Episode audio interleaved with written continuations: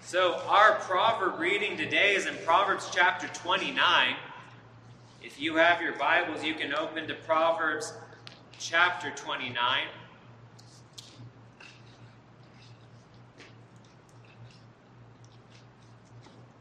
We will be picking up in verse 16. Would you please stand for the reading of God's word? When the wicked increase, transgression increases, but the righteous will look upon their downfall. Discipline your son, and he will give you rest. He will give delight to your heart. Where there is no prophetic vision, the people cast off restraint, but blessed is he who keeps the law. By mere words, a servant is not disciplined, for though he understands, he will not respond. Do you see a man who is hasty in his words? There is more hope for a fool than for him. Whoever pampers his servant from childhood will in the end find him his heir. A man of wrath stirs up strife, and one given to anger causes much transgression. One's pride will bring him low, but he who is lowly in spirit will obtain honor. The partner of a thief hates his own life. He hears the curse, but discloses nothing. Fear of man lays a snare, but whoever trusts in the Lord is safe. Many seek the face of a ruler, but it is from the Lord that a man gets justice. An unjust man is an abomination to the righteous, but one whose way is straight is an abomination to the wicked. The word of the Lord. Please have a seat. So the proverb says that the fear of the Lord, or excuse me, the fear of man lays a snare, but whoever trusts in the Lord is safe. Famous verse. One of those verses that I have no doubt at least some of you have memorized at some point in your life. Fearing people, it's one of these traps that we actually set for ourselves. So you're, you're sitting there, and if we're to describe what you know fear of man is, I, maybe we would say it's like a disproportionate concern with what are they going to think, and what are they going to do. You know, if I go and do the right thing.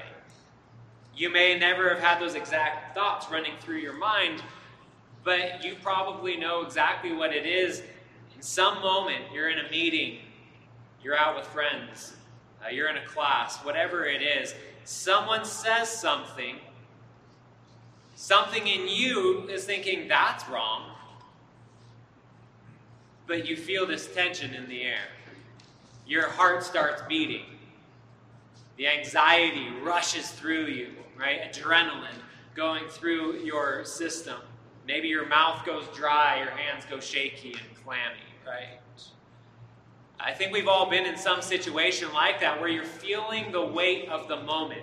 You're feeling the intimidation of what happens if I am known not for going with the flow, for agreeing with what is being popularly said, but what if I and I alone am known for standing up and saying that's not right, or standing up and saying this is what God's way is.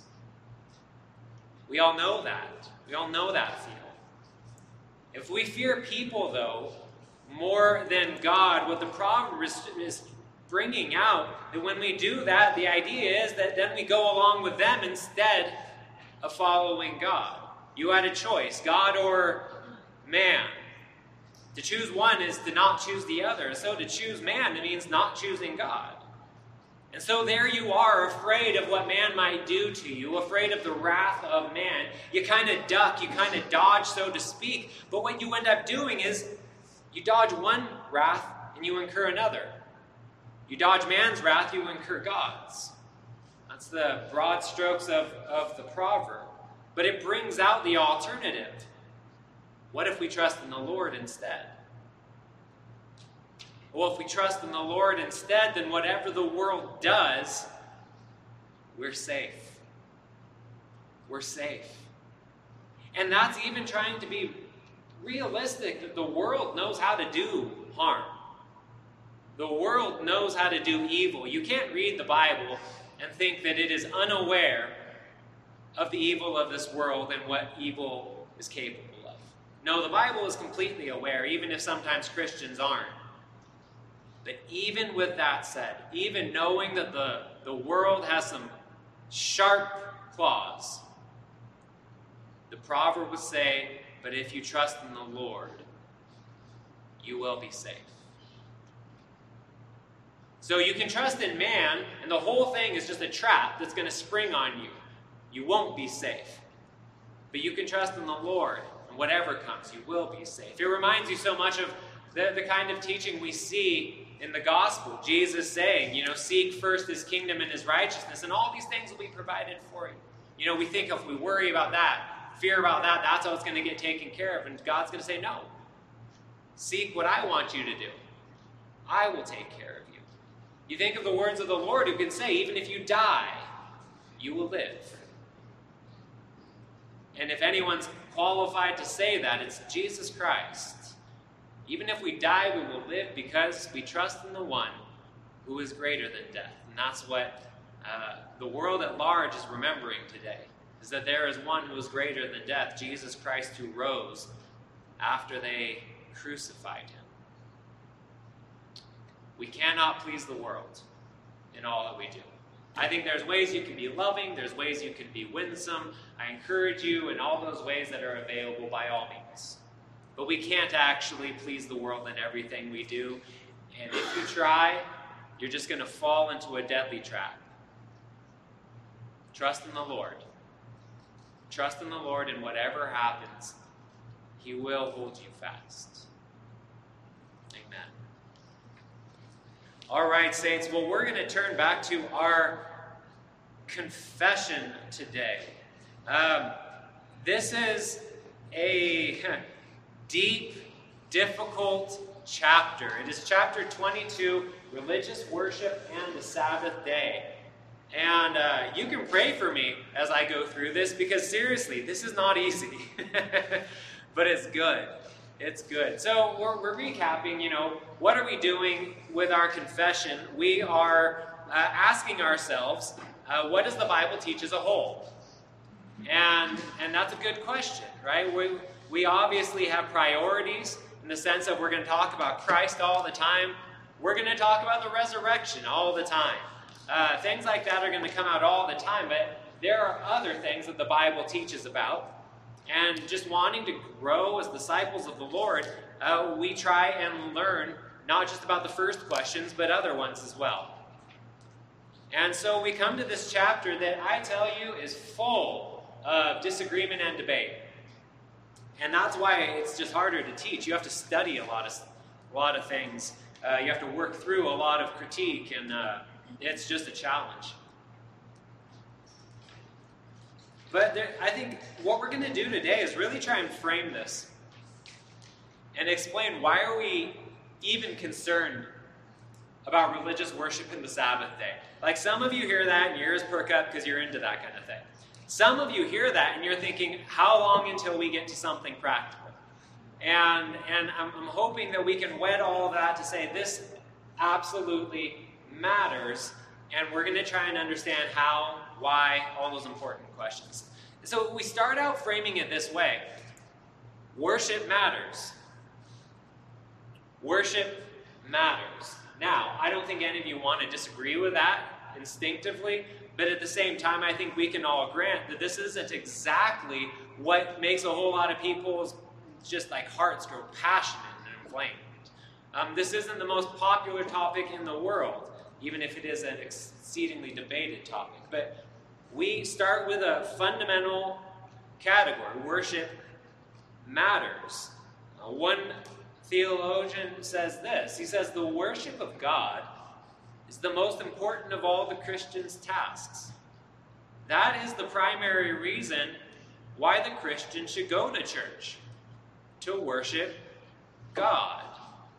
Now, don't mishear what that man was saying. He's not saying worship is the only reason we go to church, but he is absolutely putting it forefront, primary reason we go to church. I mean, another way you might phrase something like that is to say, that the, the most important thing that's going on in church, it's vertically. It's between you and the Lord. It's between us and the Lord. And we all kind of recognize that if a church doesn't have that right, if you're off with the Lord, well, everything else has to suffer as a result. And you can totally undo a church if you don't have that vertical component in place. The apostle Paul, he'll say in Ephesians 1:12, he'll talk about that the purpose of God's people was so that we who were the first to hope in Christ might be to the praise of his glory. Worship matters. Matter to God is maybe the first thing we say. And does anyone want to make the point that worship does not matter to God? No, worship obviously matters to God. It's important to God. He'll say, the, the Lord Jesus Christ would say in John chapter 4, verse 23, God is seeking worshipers. We say that understanding that God doesn't need us. God would have been fine eternally without us, right? We didn't come along to fill some hole in God's heart. He's sitting there in eternity thinking, I'm so lonely. If only I had some human beings around, I would be complete. No, God has always been complete. God has always been self sufficient in a way that we will never understand because we're never self sufficient. Even the most independent of us are not self sufficient. But that said, our self sufficient God seeks worshipers. He wants worshipers, those who will worship Him in spirit and in truth. John Piper really famously said that the reason missions exists it is because worship does not. And that's a helpful picture of why go forward, why start churches, why have the gospel spread. You realize that there is this defining goal. God is meant to be worshiped, humanity is meant to worship God. And so the church goes forward It sends the gospel to dark places because no one there is worshiping God in spirit and in truth, according to uh, the gospel of Jesus Christ. So, because worship is not there, the church says, let's go there. Let's go there. Bring the gospel, raise up worshipers. So, our first concern in church is worshiping God. And that right there is a big paradigm shift. For many people, it's just simply, simply something they haven't really uh, thought very specifically about. But for any number of other people, sincere, intelligent people, they're not saying that. They're going to think much more man centered. Church is much more about us, much more about our experience, much more about our comfort, much more about our preferences. It is a big shift when you start out by saying worship comes first. What we owe God comes first. What we are giving to God comes first. And once you have that in place, once worship is first, that lens through which you're looking at the life of the church through, there's other things that then are going to fall in line behind worship instead of sort of competing for our attention up front. We'll stop defining churches by all these kind of secondary things. It's so common that a way a church gets ranked is oh, how are its programs? Is it a comfortable place? How good is the coffee? Yeah, ask me, am I joking, right? There's all these other ways that churches get ranked. And it's just really important that those things fall in line behind. So, like, I could very well picture it someday we're we're putting out like a Keurig and you can have a cup of coffee or something. I'm not opposed to that. And if we do that, I'm not going to try and serve you bad coffee, right? There will be some standard of decent coffee I would want offered uh, just out of love of neighbor and sort of the dignity of the church in a way, right? I can imagine doing coffee. But if you're choosing your church by where has the best coffee, we have gone wrong, gone off the path somewhere. Right? Fundamentally, the question you are asking is vertical. Are we worshiping God? are we worshiping God? And so we, we put worship at the forefront. Worship matters to God, so worship matters to us. Now, does the way we worship in church matter? Does the way we worship in church matter? So you sense a trap, right? Like that meme. It's a trap. You don't know what I'm talking about. You know there's some problem here, but you're wondering what is it, right? Because can we maybe just all agree worship matters, but we're not going to split hairs like, you know, those like medieval theologians who were obsessing over all this minutia. We're beyond that. You worship God in your way, I'll worship Him in my way. We're all cool. So I want you to imagine you come into church, and I look at you guys and I say, you know what? I had a really good idea. Today, we're going to skip the sermon. We're going to skip singing praises to the Lord. And we're all going to paint a picture to the glory of God.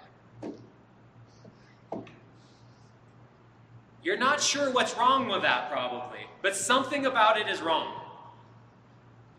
And so you start asking, yourself, well, why?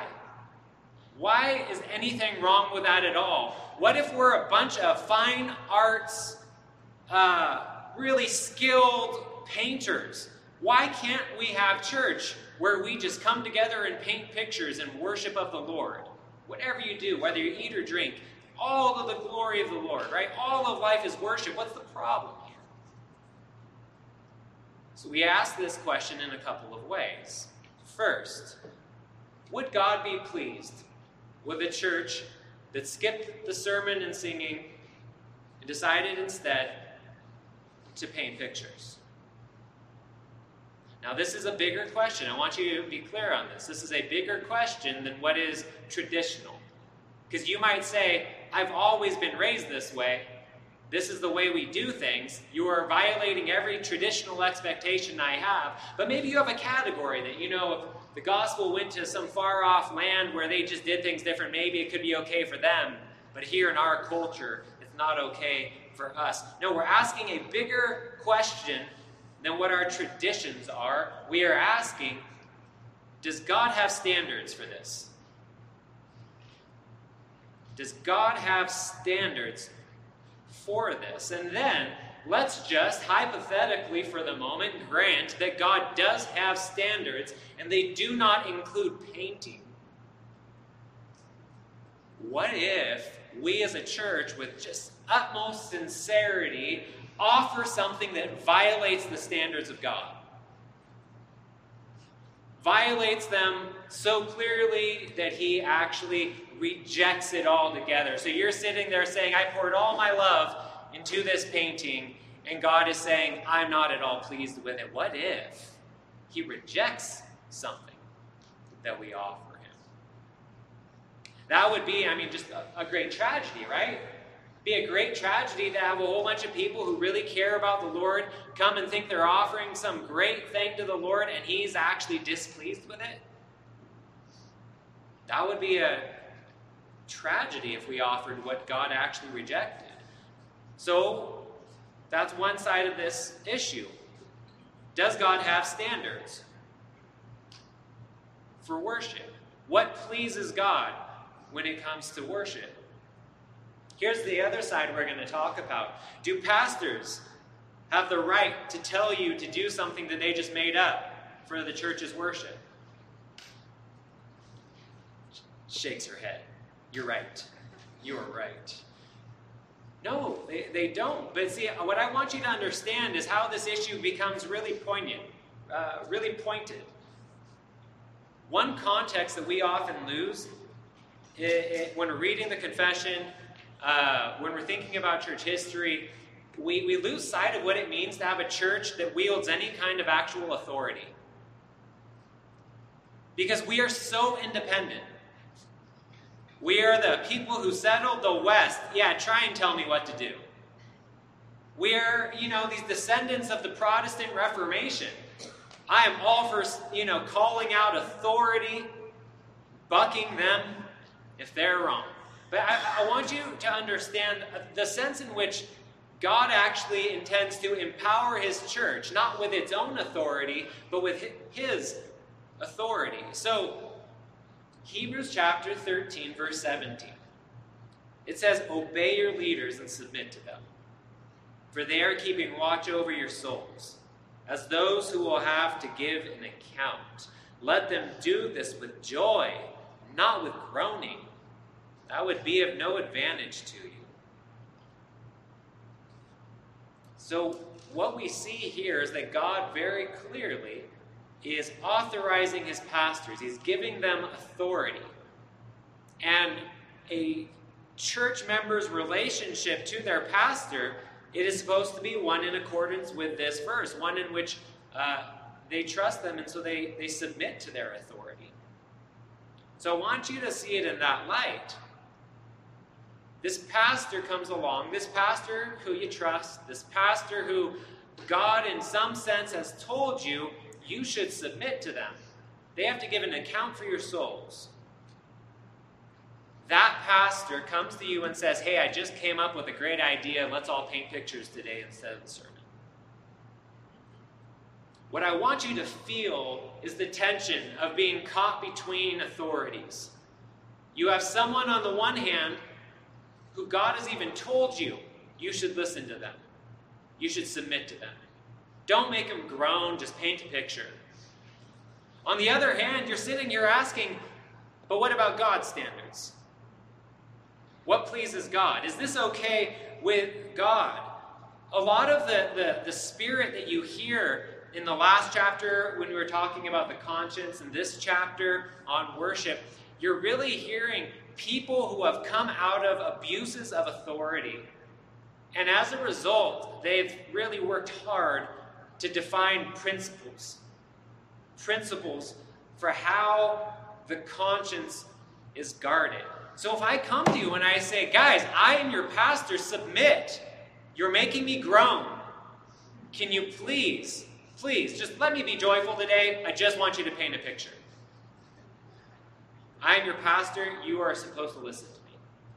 Can I bind your conscience in that? Can I say, you are wrong before God unless you do this thing I just made up? This could be anything. Hey, it snowed. Isn't snow beautiful? Guys, let's go outside and make snowmen to the glory of God. You're supposed to preach. I know. We'll do that next week. Right? It, it could be anything that we want to throw out there. Guys, today I want everyone to write a poem honoring the Lord. Guys, today we're going to do the hokey pokey to honor the Lord. And you need to do it because I'm your pastor. We find we're really running into these matters of Christian conscience.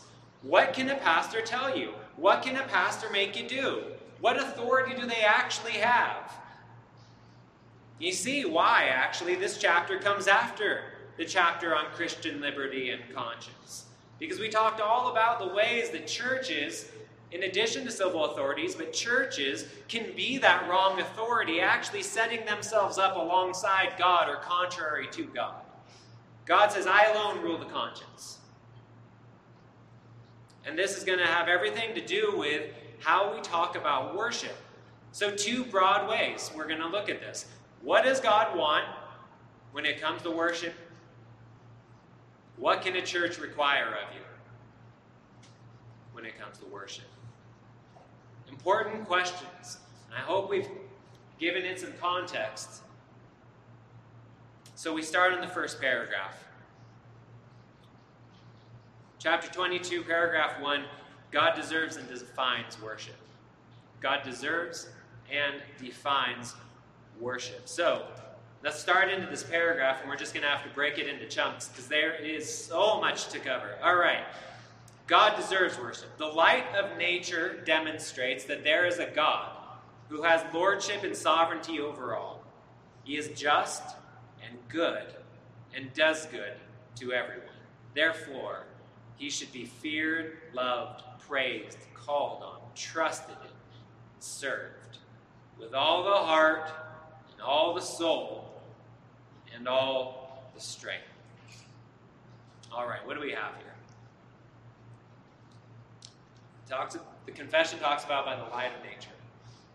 What it's saying there is that everyone knows there's a God.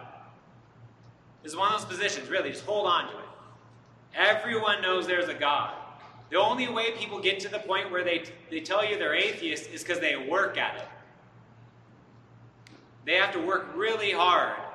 The Bible calls that suppressing the truth in unrighteousness. And we can grant that it's hard work. And we can grant that intelligent people do it. But this is the thing everyone knows there's a God. Everyone knows there's a God, that He reigns. No one thinks He's this little ant out there. Right? We have, we have this understanding across cultures that there is a God, He reigns over all. And one theologian just makes this point to say this has been witnessed to by the common consent of all nations of all ages. Some people want to blame that on superstition, but no, it's actually humanity across time and across geography, across culture. They know there's a God. They testify to it across all those lines. And the confession will go on say, and this God is just and he is good, and he does good to everyone. That language, that's just right out of Psalm 119. God is good and he does good. Psalm 119, verse 68. We see laid out in Scripture this way that God treats humanity whether they love him or not. Matthew 5, verse 45. For he makes his sun rise on the evil and on the good, and he sends rain on the just and on the unjust. Not only does all humanity know God, but all humanity benefits from God. I see these things and I realize how God is so much better than me, so much better than us. We talk about this in, we call it common grace. God shows grace to all people in common, right? Sun is rising, rain is falling, even for the evil, even for the unjust. I say God is so much better than me well, for a million reasons. But in this case, because like if I had control of like rain, and I had, you know, evil, unjust people over here, I don't know who wants to send rain. Let's just let them live in drought all the time, right? Let's just turn off the sun and they live in darkness all the time. That's the kind of thing I would do.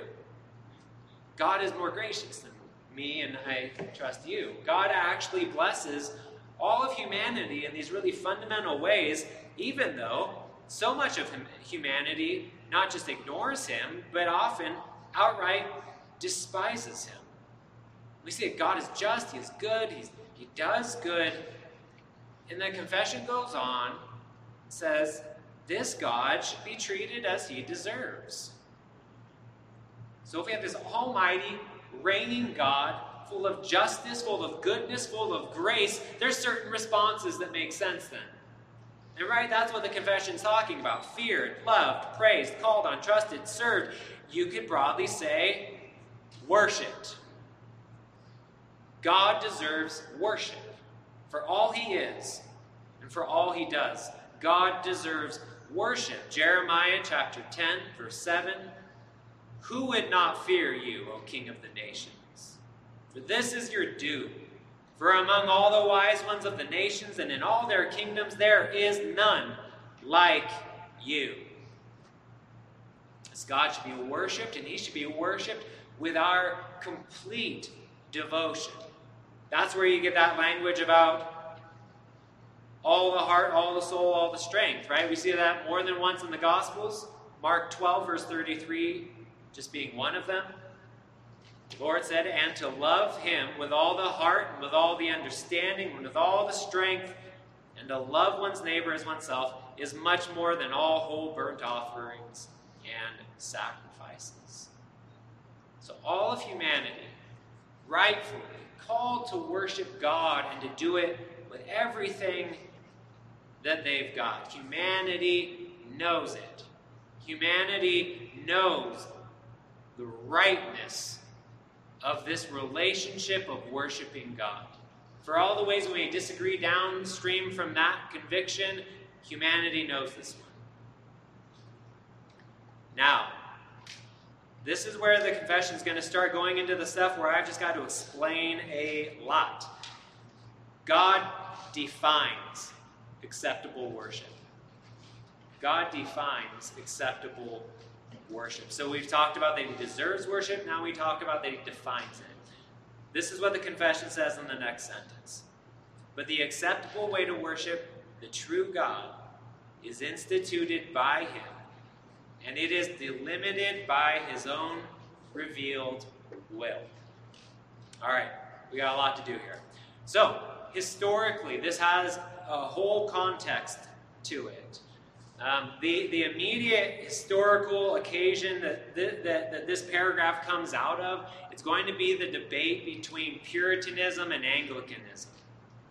There's a debate over this exact sentence, this exact sentiment. So, the we when we are teaching through our confession, we use the 1689 uh, London Baptist Confession. Uh, it's derivative but different uh, based on the Westminster Confession of Faith. Well, the Anglicans have the 39 articles. Okay, by and large, very good.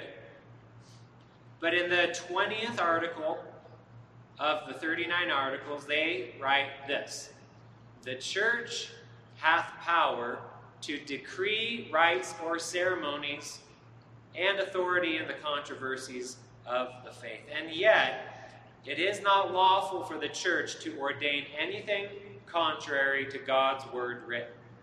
Okay, let me summarize the difference between what we're hearing in the 1689, which is going to be much more in a Puritan trajectory, versus what we just heard there in the Anglican trajectory.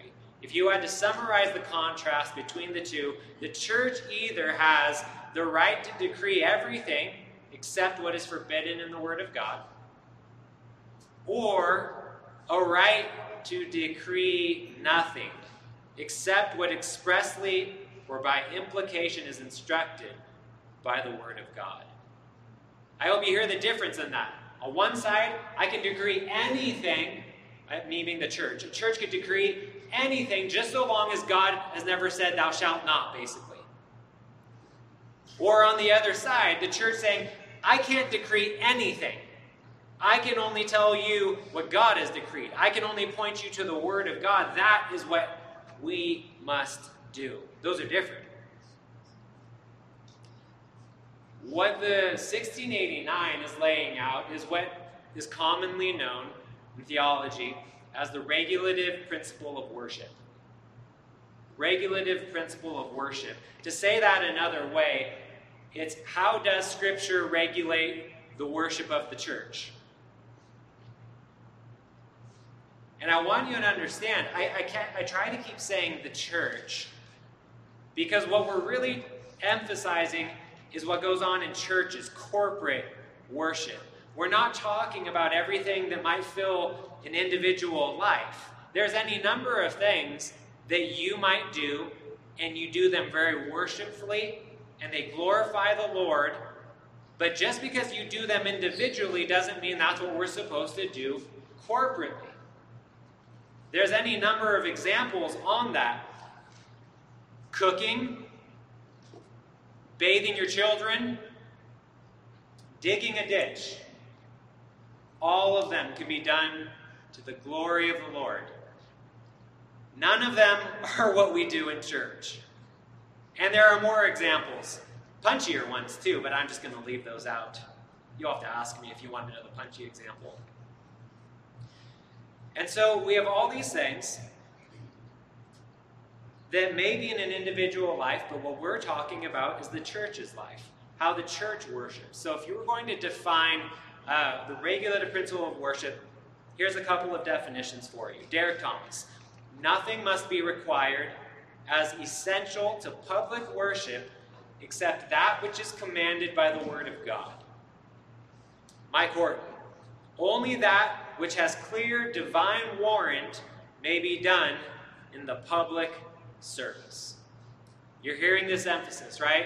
Word based, and as it applies to public worship, corporate worship, church worship.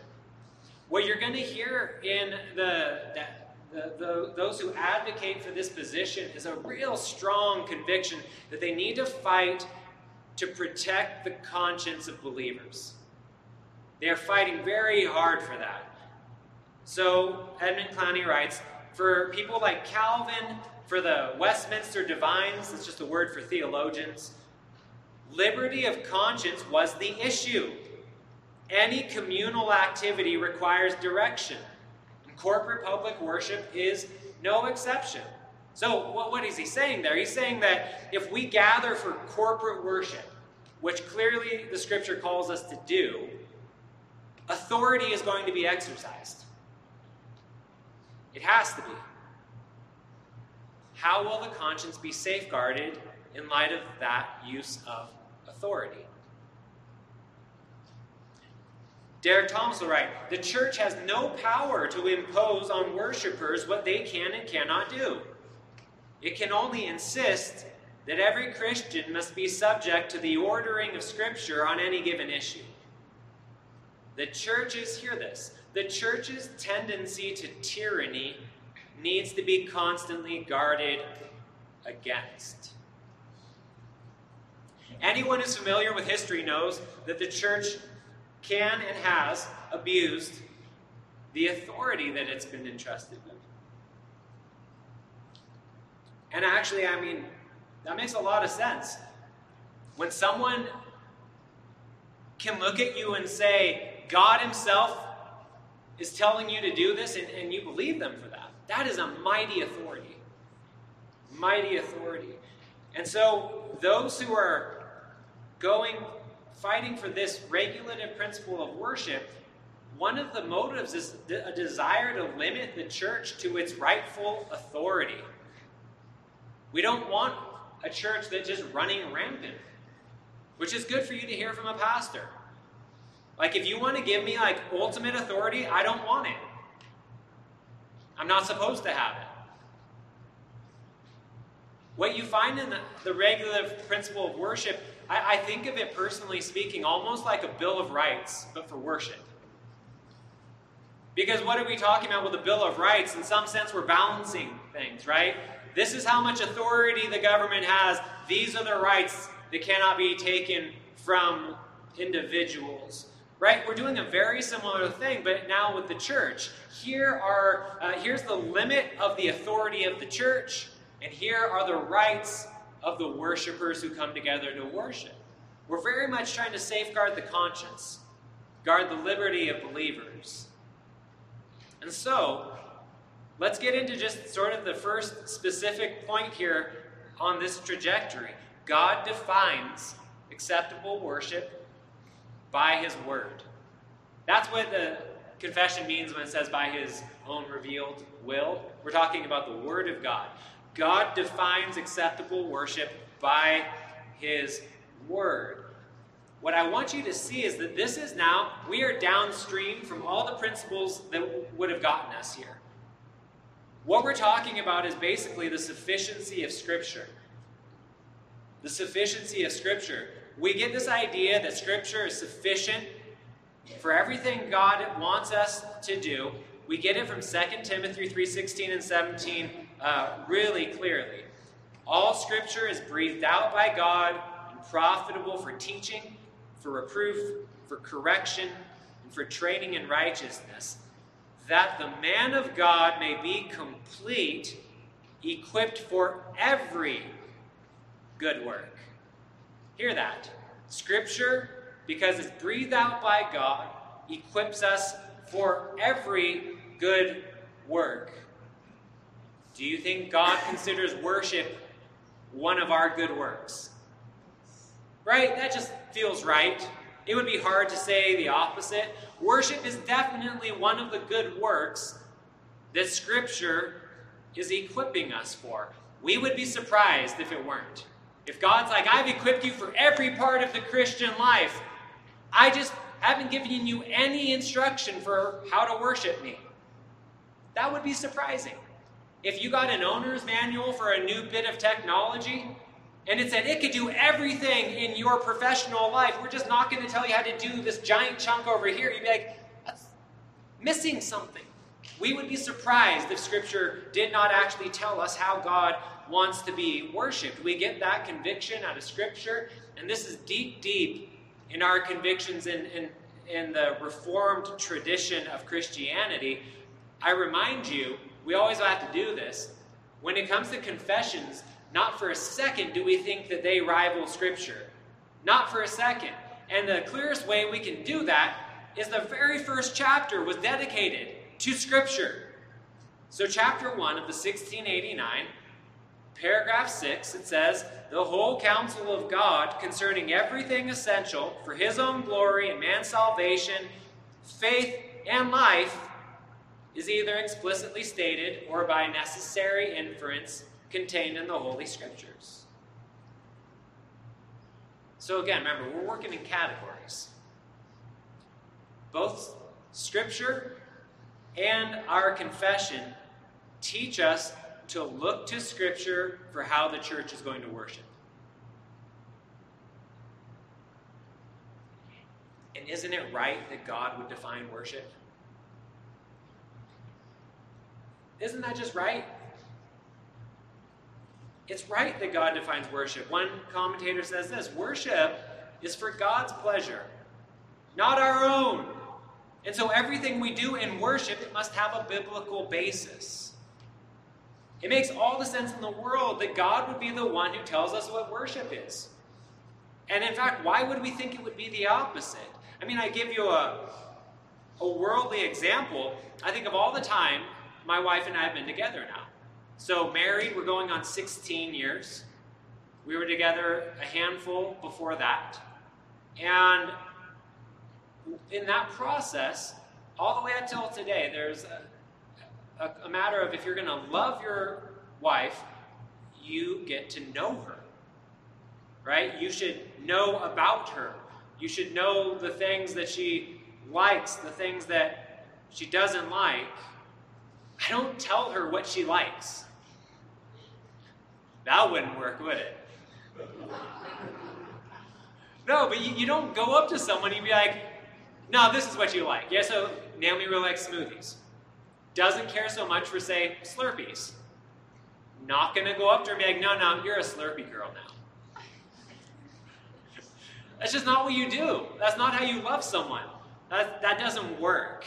On every level, that falls apart. If that's true of just a, a human being,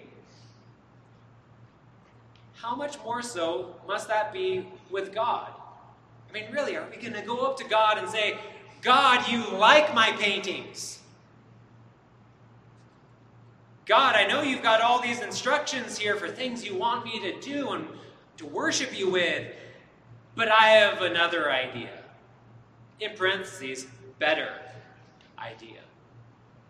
How's that going to go? How's that going to go before the Almighty? Not good. It's right, it's good that God defines worship.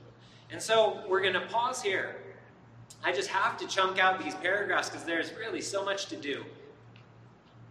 To just conclude this first part, this is all we're laying down so far.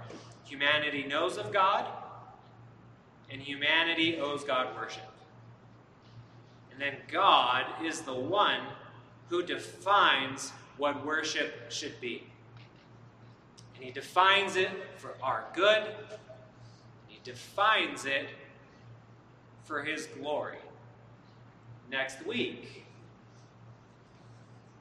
is this idea really in the Bible? I've got to actually make that case, don't I?